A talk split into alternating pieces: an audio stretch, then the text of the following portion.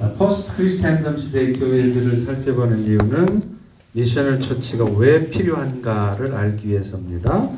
아, 먼저 세속화가 있다는 거죠. post Christendom 시대의 특징, 에, 세속화.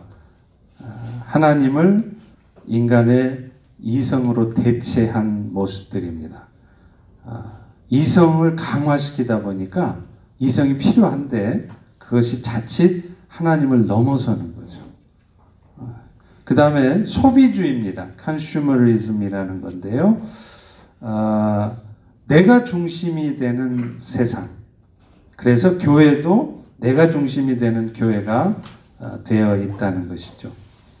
그 다음에 맥도날드 화인데 이것은 이제 막스 베버가 어, 말한 합리화하고 이 그것과 대비되는 맥도날드 화를 설명하고 있는데 효율성, 예측 가능성, 수량화, 통제 가능성 이게 맥도날드화 사회의 어, 지배적인 특성인데 이것이 교회 안에서도 그대로 녹아들어 있다는 거죠. 이런 기준들이 나쁜 것은 아닐진데 이것이 교회를 은혜가 사라지고 어, 어떤 private company 같은 그런 분위기로 만들어낼 수 있다는 것이죠. 자, 그 다음에 이제 missional church 신학적 근거가 네 가지인데요. 첫 번째 선교는 하나님의 선교에서 시작된다. 그러니까 어, 성부 하나님이 성자 하나님을 보내셨고 성부 성자께서 성령 하나님을 보내심으로 선교는 시작되었다 하는 것이죠. 다음 두 번째 선교는 교회의 본질에 관한 것이다. 그러니까 선교가 교회의 프로그램 중에 하나가 아니라 어, 교회 자체가 선교해야 되고 교회가 존재하는 이유가 선교다는 거죠. 어, 선교적 교회로는 교회 정체성과 연결되어 있다. 그래서 모든 교인이 보내는 자가 아니라 보냄 받은 자, being sent로 인식되어야 된다는 거죠. 그래서 옛날에는 어, 뭐 가는 선교사, 뭐 보내는 선교사 이렇게 얘기했잖아요. 그게 아니라는 거예요. 이제는 우리 모두가 다 선교사라는 거죠. 그 다음에 선교적 교회로는 교회 존재 목적과 관련이 있다. 이렇게 우리가 살펴봤고요. 오늘은 두 가지입니다. missional church의 성경적 근거하고 그 다음에 missional church의 문화. 그러니까 missional church가 가져야 되는 교회 안에 문화적인 그런 특성들에 대해서 그렇게 어, 얘기를 우리가 같이 나눠보게 이제 될 텐데요. 자, 먼저 그 missional church 성경적 근거에 대해서는 아주 간단하게 살펴보고 뒤에 missional culture에 대해서 좀 자세히 예, 살펴보도록 그렇게 하겠습니다. 어, 미셔널 처치의 성경적 근거를 보면 먼저는 이 어, 선교적 관점에서 부분적으로 성경을 보는 것이 아니라 사실은 성경 전체가 선교를 언급하고 있다는 사실을 우리는 먼저 어, 기억을 해야 됩니다. 아, 그래서 성경에 보면요 수많은 보냄에 대한 이야기가 있어요. 대표적으로 요한복음 20장 21절에 보면 너희에게 평강이 있을지어다 아버지께서 나를 보내신 것 같이 나도 너희를 보내노라.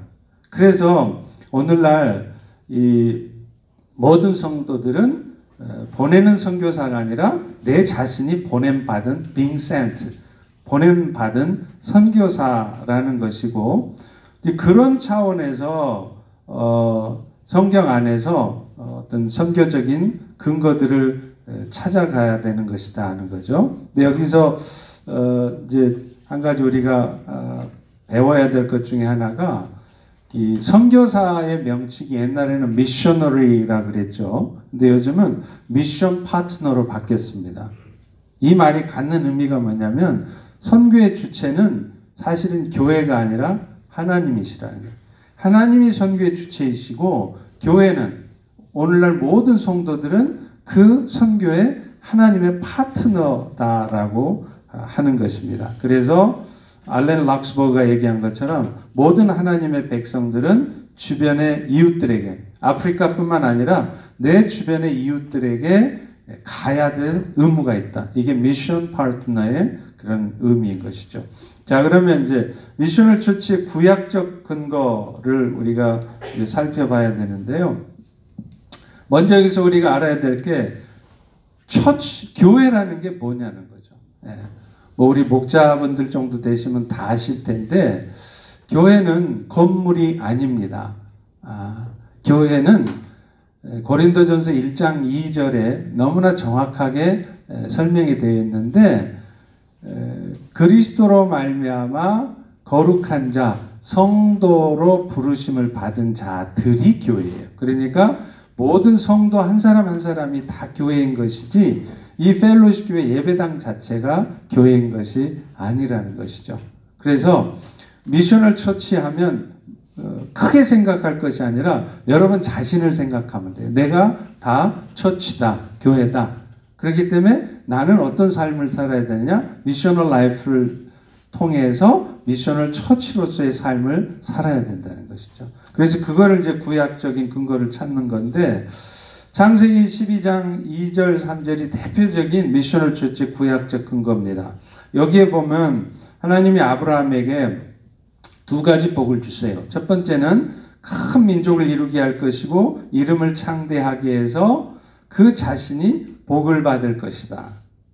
그 다음에 두 번째는 땅의 모든 족속이 그로 말미암아 복을 얻게 할 것이다. 이렇게 얘기를 합니다. 근데 여기서 우리가 살펴보고 싶은 부분은 두 번째 복이죠.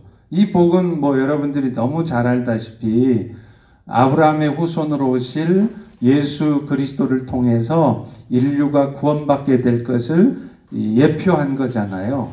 그런데 이 말씀은 또 하나 확대해서 해석해 줄 수 있는데 그게 뭐냐면 아브라함과 같은 믿음에 속한 자들 그러니까 오늘날 예수 그리스도를 믿는 성도들이 그리스도의 몸을 이루어서 그리스도의 몸을 이룬 우리들을 통해 하나님은 세상에 복을 얻게 하시겠다. 그래서 이것을 우리가 흔히 하는 말로 복의 통로가 되게 하시겠다는 거죠.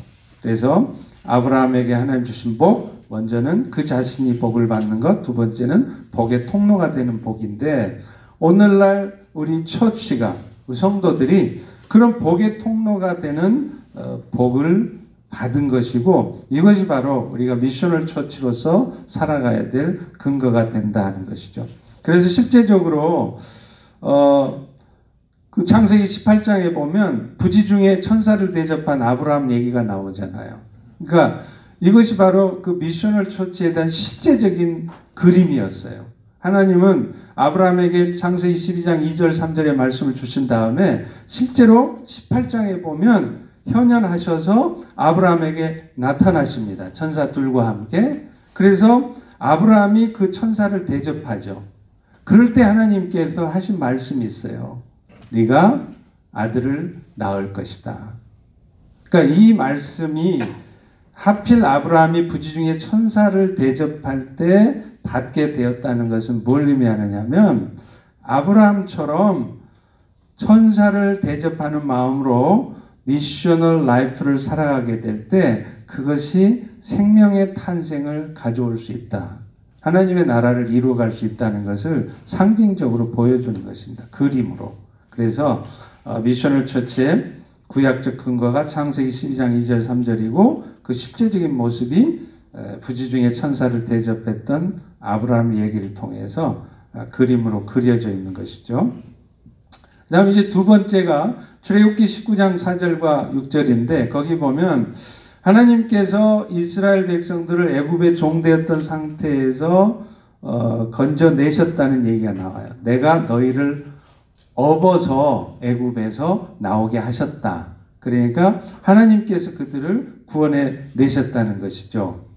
자, 그런데 그 이스라엘 백성들이 애굽에 종되어선 상태에서 빠져나와서 어, 구원받은 것은 곧 뭘 의미하느냐면 오늘날 세상의 사람들이 그리스도의 보혈의 은혜를 입어서 죄의 종되었던 상태에서 해방되어진 것을 상징적으로 보여준 사건이라는 거예요. 그러니까 이스라엘 백성들이 출애굽해서 홍해를 건넌 사건은 오늘날 성도들이 죄 종된 상태에서 그리스도의 은혜를 입어 빠져나와서 세례를 받는 거죠. 홍해하면 물과 연결이 되잖아요. 그래서 고린도전서에도 그 홍해를 세례하고 비교하는 부분이 있어요.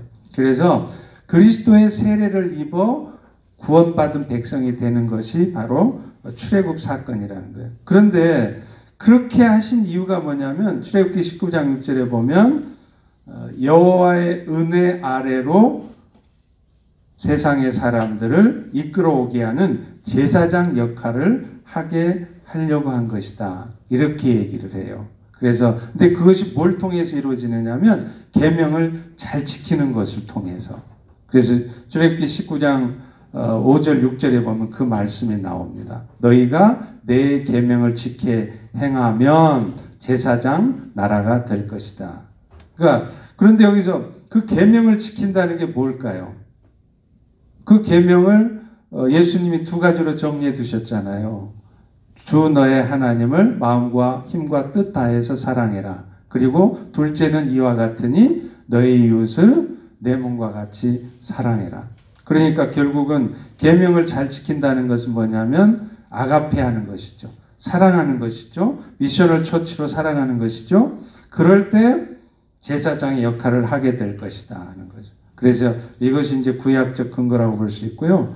그다음에 이제 신약적인 근거는 고린도후서 5장 17절부터 19절 말씀. 어, 그리스도 안에 있으면 새 것이 된다. 자, 그런데 어, 이것은 이 예수 안에서 새 것이 되었다는 말의 구체적인 뜻이 뭐냐? 사탄의 종에서 해방되어서 의를 이루는 자로 살아가게 되는 것이다 하는 것이고 또 하나님과 원수되었던 관계가 회복되어서 이제는 하나님의 풍요와 충만 가운데 그하는 존재가 되었다는 것을 의미한다는 것이에요. 그러니까 우리의 존재 자체가 바뀌는 것이죠. 근데 그렇게 하시려고 한 의도가 뭐냐?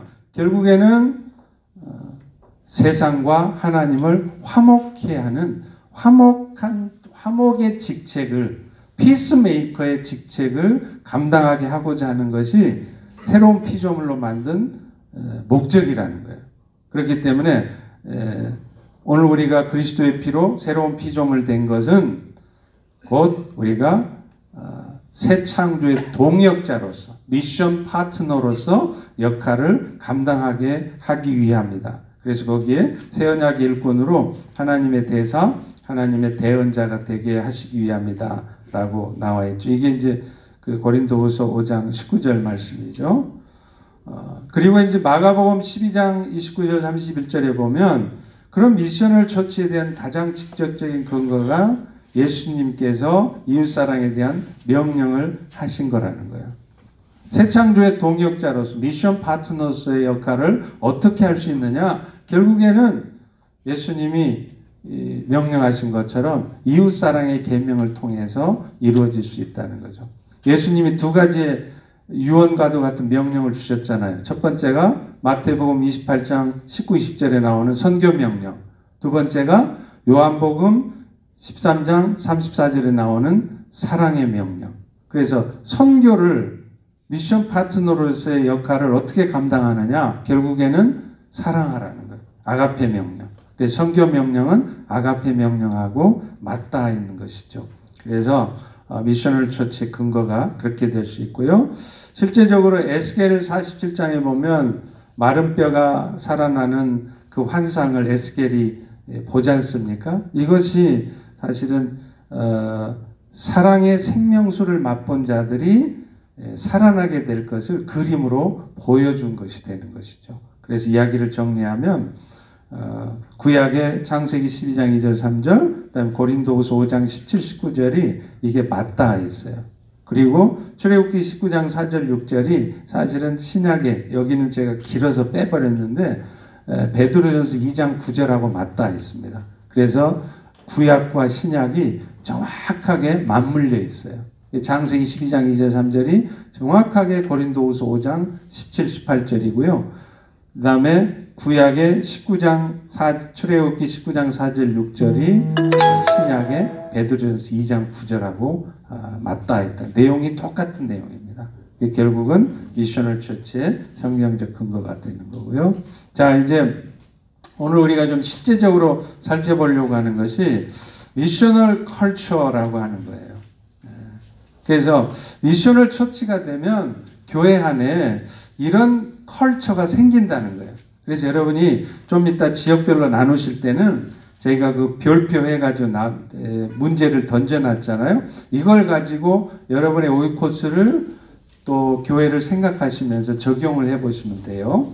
에, 몇 가지가 있는데 그 먼저 learning이라는 게 있습니다. learning.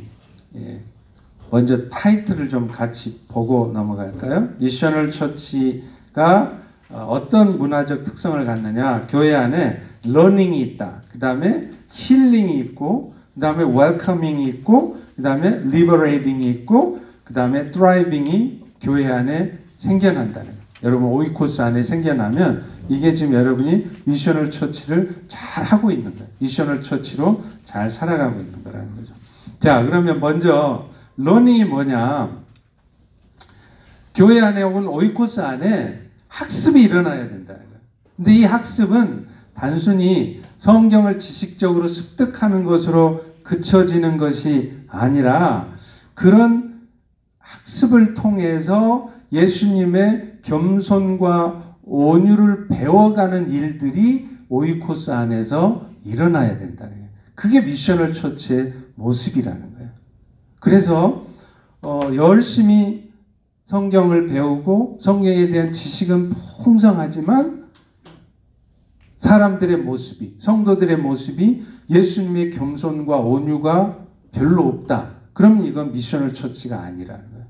learning이 학습이 일어나지 않았다는 것입니다. 그래서 한번 가만 보세요. 아마 여러분들 오이코스도 대부분 그런 learning이 보이지 않게 일어나고 있을 겁니다. 속도는 좀 느리지만 정말 생짜배기 초신자가 그 오이코스 모임을 통해서 점점 성경 말씀을 습득하고 그걸 가지고 삶에 적용하면서 훈련하다 보니까 사람이 점점 좀 터프하고 거칠었던 사람이 좀 부드러워지고 하면서 점점 예수님의 겸손과 온유의 모습들이 나타나는 거예요. 그러면 여러분 오이코스 모임을 잘하고 있는 거라는 거죠. 아, 그래서 결국 뭐 하자는 거냐?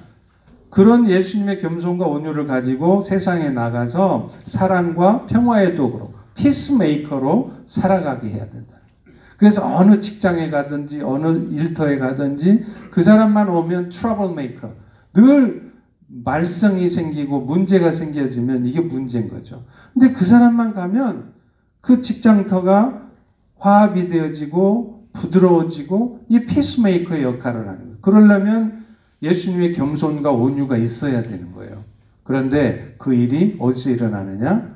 처치, 교회 안에서, 오이코스 안에서, learning을 통해서, 학습을 통해서 그게 일어나야 된다는 거예요. 그래서 여러분이 좀 이따가 우리 공동체는 이렇게 배우는 성경 말씀들을 잘 배우고 있는지, 그리고 무엇보다도 그것이 매일의 삶 속에서 실천되어져서 정말로 겸손과 온유가 나타나면서 어, 세상에서 peacemaker로 살아가고 있는지를 한번 돌아보고 나눠보시면 좋겠어요. 자, 두 번째가 이제 힐링인데요. 이제 이게 힐링이 뭐냐면 missional church는 먼저 세상을 힐링하기 전에 내가 먼저 힐링이 일어나야 돼요. 근데 그러려면 어떤 일이 벌어지냐면 공동체에 오면 내 약함이 드러나도 괜찮다는 그런 확신이 있어야 돼요. 그게 missional church의 하나의 중요한 표식입니다. 그런데 우리 오이코스에는 모여서 얘기는 나누어요. 재밌는 세상 얘기도 하고요. 쇼핑한 얘기도 해요. 그런데 마음속 깊은 상처는 나누지를 못해요.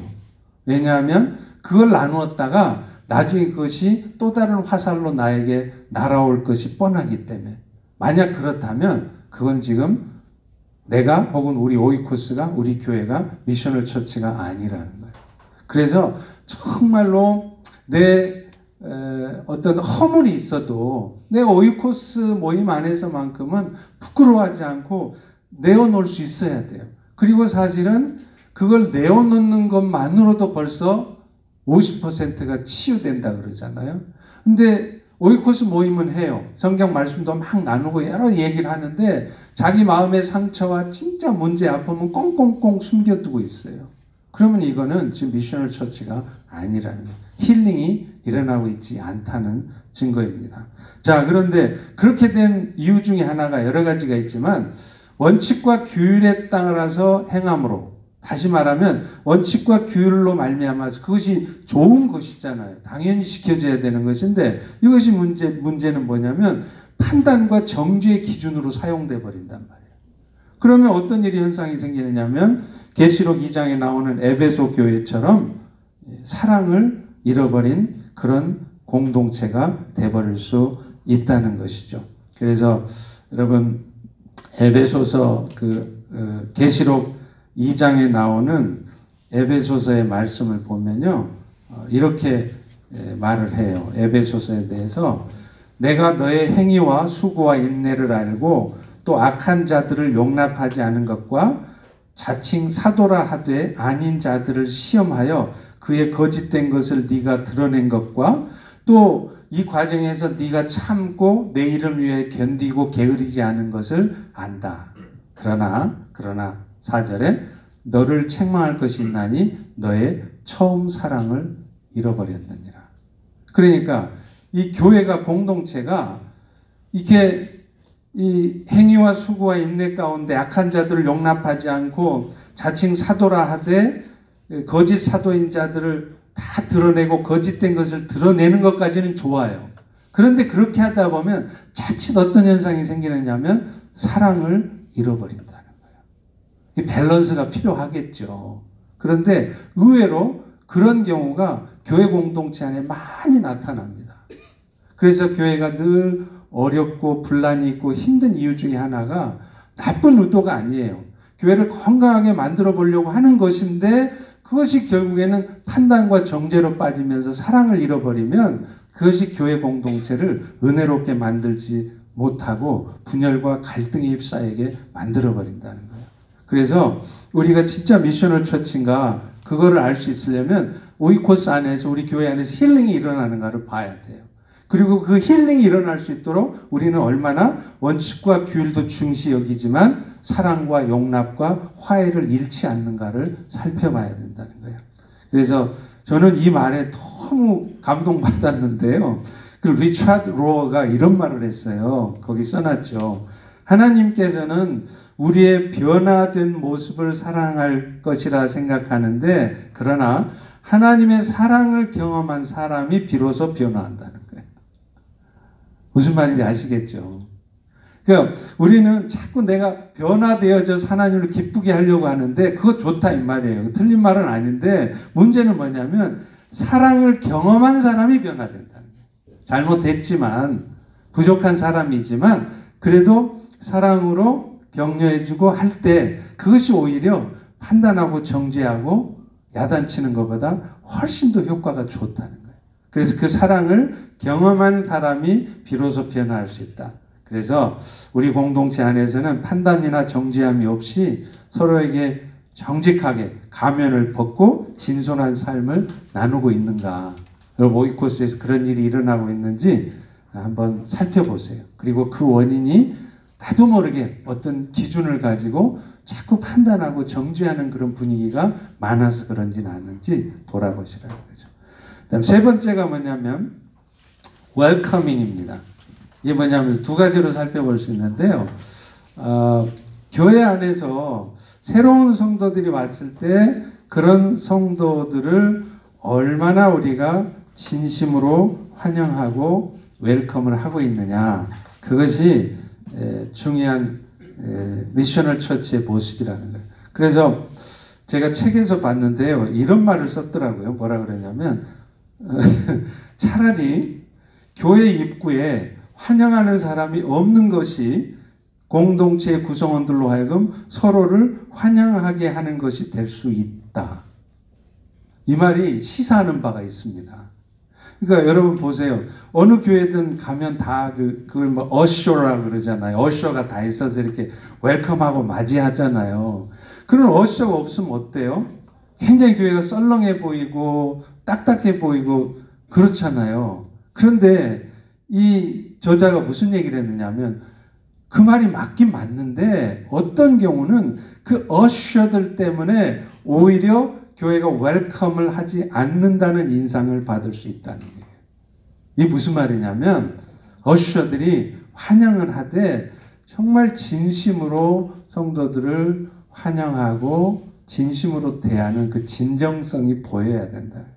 그런데 그냥 서서 인사는 하는데 굉장히 형식적으로 그냥 자기가 이 어쇼의 임무를 맡았으니까 하는 그런 느낌을 주어서는 차라리 없는 게 낫다는 그 얘기를 하는 거예요. 그래서 우리가 좀 생각을 해봐야 될 부분인 것 같아요. 아, 우리 교회도 뭐 이렇게 다 이렇게 환영하고 하는데 뭐 그 거기 서서 환영하는 분들 마음 자체가 그런 마음이었겠어요. 정말 성도들을 환영하는 마음으로 하시겠지만 그 모습이 겉으로 비춰지기는 그렇게 보여질 수 있다는 거예요. 그래서 내가 진짜 진심으로 웰컴하고 있는가. 그래서 때로는 뭐 허그도 좀 해주고 아니 지난번에 따님한테 무슨 일 생겼다는데 어떠세요? 그 이런 그 어, 어떤 그 웰커밍이 있으면 거기서 성도들이 진짜 아, 이 교회는 따뜻한 교회구나 그걸 느낀다는 거예요. 제가 지금 그 플러에서 어, 이번 학기 강의가 어, 복음 전도와 문화라는 주제예요. 그래서 전도에 대해서 제가 공부를 하고 있거든요. 지금 온라인으로. 근데 진짜 정말 제가 많이 배웠어요. 근데 그 중에 하나가 새로운 사람들이 교회를 선택하는 이유 있잖아요. 이유 거기에 보면 어, 가장 중요한 요소 중에 하나가 뭐냐면 교회 분위기가 따뜻한가였어요. 그 느낌으로 안 돼요. 그래서 딱 교인이 왔을 때 새로 왔을 때 아 이 교회는 정말 웰컴하구나 따뜻하구나. 근데 뭔가 교회는 크지만 냉랭한 것 같고 찬 기운이 흐르고 그러면 사람들이 오지 않는다는 것이죠. 예. 그래서 우리가 정말 웰커밍 하고 있는지 에, 좀 돌아봐야 돼요. 그래서 그 이런 얘기도 하더라고요. 새가족반 할 때까지는 막 웰커밍을 하다가 새가족반 나가는 순간 가서 서로 마주쳐도 인사도 안 하고 그런 예도 있다는 거예요. 예. 그러니까 우리가 정말 어, 새로운 사람에 대해서 웰커밍 하고 있는지 여러분 안에 오이코스 안에 새로운 어, 분이 오셨을 때 그분에 대해서 여러분이 얼마나 다가가고 정말 아 이 오이코스는 정말 웰컴하는구나 그런 느낌을 주고 있는지 한번 돌아보세요. 그리고 또 하나가 뭐냐면 지역사회에 대한 웰커밍이에요. 그러니까 교회가 존재하는 이유는 결국은 지역사회에 그리스도의 사랑을 증거하는 것인데 그러려면 어떤 일들이 벌어져야 되느냐면 교회가 교회 공동체 바깥 사람들의 필요에 대해서 얼마나 반응하고 있는가를 봐야 된다. 그러니까 교회 자체는 굉장히 번성하고 드라이빙하고 막 부흥은 해요. 그런데 이 교회 공동체가 게토처럼 자기들끼리만 북치고 장구치는 그런 분위기가 돼서는 안 된다는 거예요. 그래서 교회가 지역사회에 얼마나 어, 아웃리치하고 있고 지역사회 필요에 대해서 얼마나 부응하고 있냐는 거예요. 리액션을 얼마나 보여주고 있냐는 거예요. 그런데 그럴 때 가장 필요한 부분이 뭐냐면 희생과 헌신과 인내가 필요하다는 거예요. 그러니까 우리 교회가 지역사회 니드에 부응하기 위해서는 우리의 형편을만 고려해서는 안 되는. 사실 그렇잖아요. 우리 형편을 고려하지 않을 수는 없겠죠. 우리 입장은 어떤가, 우리 현실은 어떤가, 당연히 고려해야 됩니다. 그런데 어떤 경우는 교회가 지역사회로 웰커밍을 할 수 있으려면 우리가 손해 봐야 돼요. 우리 건물에 좀 손상이 생겨야 되고요. 우리의 재정이 좀 축이 나야 되고요. 우리의 시간과 이런 것들이 투자가 되면서 지역사회에 대한 웰커밍이 있는 것이지 우리는 건물 깨끗하게만 쓰려고 그러고 그래서 외부인들이 교회 들어오는 것을 싫어하고 못 오게 하고 그렇게 해갖고서는 이 교회가 미션을 처치가 될 수가 없다는 거예요. 그래서 제일 중요한 게 뭐냐 지역사회에 대한 웰컴이 있으려면 교회가 내부의 문제들로만 휩싸여 있는 것이 아니라 그것만 제1 기준으로 삼는 게 아니라 일정 부분 희생하고 헌신하고 기다려야 된다는 거예요. 그럴 때 우리는 이 지역사회 니드에 부합할 수 있다는 겁니다. 그리고 그것이 미션을 처치라는 거죠. 그래서 여러분 공동체에는 진심 어린 환대가 있는지 특별히 교회 공동체 바깥 사람들을 기꺼이 어, 환대할 준비가 돼 있는지 나눠보시고요. 그 다음에 네 번째가 이제 liberating이라는 건데요. liberate라는 단어가 저, 자유롭게 하다, 자유화라는 뜻입니다. 그래서 사람들이 자신들의 사회적인 혹은 개인적인 죄들로부터 자유로워질 수 있도록 도와줘야 된다는 거예요. 그런데 이 일들이 일어나려면 영적 성장을 이루는 공동체가 그 일을 할 수 있다는 거예요. 그래서 자신 스스로가 영적 성장을 가지고 세상에 나가서 하나님의 샬롬을 전할 수 있지. 내가 성숙해져 있지 않는데, 영적으로 성장이 있지 않는데, 어, 세상을 예, 평화롭게 회복시켜가고 관계를 회복시켜가고 그 일을 할 수가 없다는 거예요. 그래서 먼저는 missional church는 뭐냐? 세상을 liberating 하기 위해서 먼저 공동체 안에 영적 성장들이 이루어져야 된다라고 하는 것이죠. 근데 제가 그 전도에 대한 공부를 하면서 또 새롭게 한 사실이 있어요. 새로운 초신자들이 예, 어떤 계기나 과정을 통해서 신앙이 성장하는가. 그 이제 그 질문에 답을 한 거였어요. 근데 그 생자배기 초신자들이 가장 신앙 성장에 도움을 받았다라고 말하는 게 뭔지 아세요? 그게 성경 공부더라고요. 그래서 아 이게 정말 성경 공부가 중요하구나. 그래서 여러분 그 평신도 훈련 베이스 3월부터 시작하잖아요. 정말 여러분들이 약간 강제성을 조절해도 푸시하셔야 돼요. 하시라고. 그런 성경 공부를 통해서 신앙 성장이 일어나지 주일날 예배만 그것도 뭐 꼬박꼬박 드리지도 않잖아요. 그렇게 갖고는 절대 영적으로 성장하지 못합니다. 그러면 세상에 나가서 샬롬의 역할을 못한다는 거예요. 그리고 두 번째가 설교더라고요. 그래서 이 퍼센테이지가 거의 비슷한데 성경 공부가 조금 더 앞서 있어요. 그래서 결국은 뭐냐? 세상을 자유롭게 하는 하나님의 샬롬을 전하려면 우리가 먼저 영적 성장이 일어나야 된다는 거예요. 그래서 여러분 오이코스 안에도 그런 성장을 어, 일어날 수 있도록 어, 여러분 권하시고 그래서 그런 하나님의 샬롬을 세상에 잘 적용해서 세상 사람들을 liberate 하고 있는지 한번 나눠보시면 좋겠습니다. 그리고 마지막이 아, thriving이라는 것인데요.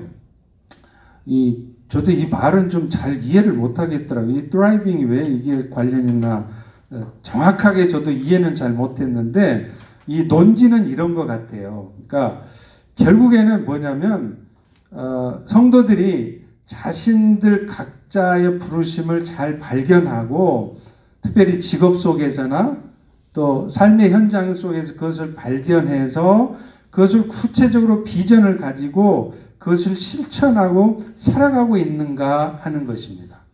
그래서 진짜 미션을 처치는 뭐냐면 세상을 향한 자신들의 부르심대로 세상에서 살아갈 수 있도록 교회가 오이코스가 도와야 된다는. 그게 이제 드라이빙의 의미라는 거예요. 예, 그래서 어, 주일날 은혜만 받으면 끝나는 게 아니라 그것이 월요일과 연결이 되어져서 교회 집사로 평생 우리 교회만 열심히 섬기다가 인생 마치는 것이 아니라 세상을 섬겨야 된다. 그래서 그저 교회 생활 열심히 하고 또 성경 공부 열심히 하는 것을 넘어서서 성도들의 눈에 이웃이 보이고 세상이 보이게 해야 된다. 저는 이게 굉장히 중요한 거라고 봐요. 그래서 우리가 영적으로 성장하고 예배를 통해서 혹은 성경 공부를 통해서 성장해야 되잖아요. 그러면 그 성장한 증거가 뭐냐? 내 눈에 내 눈에 교회만 보이는 게 아니라 세상이 보여야 된다.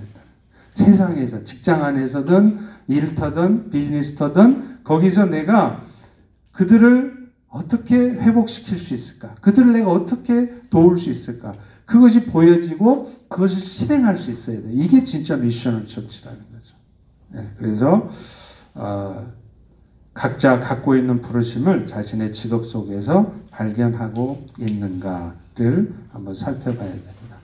자 여기까지 하고요. 어, 이제 우리 끄시고 어, 여러분 각자 지역별로 특별히 이 다섯 가지 문제에 대해서 질문들에 대해서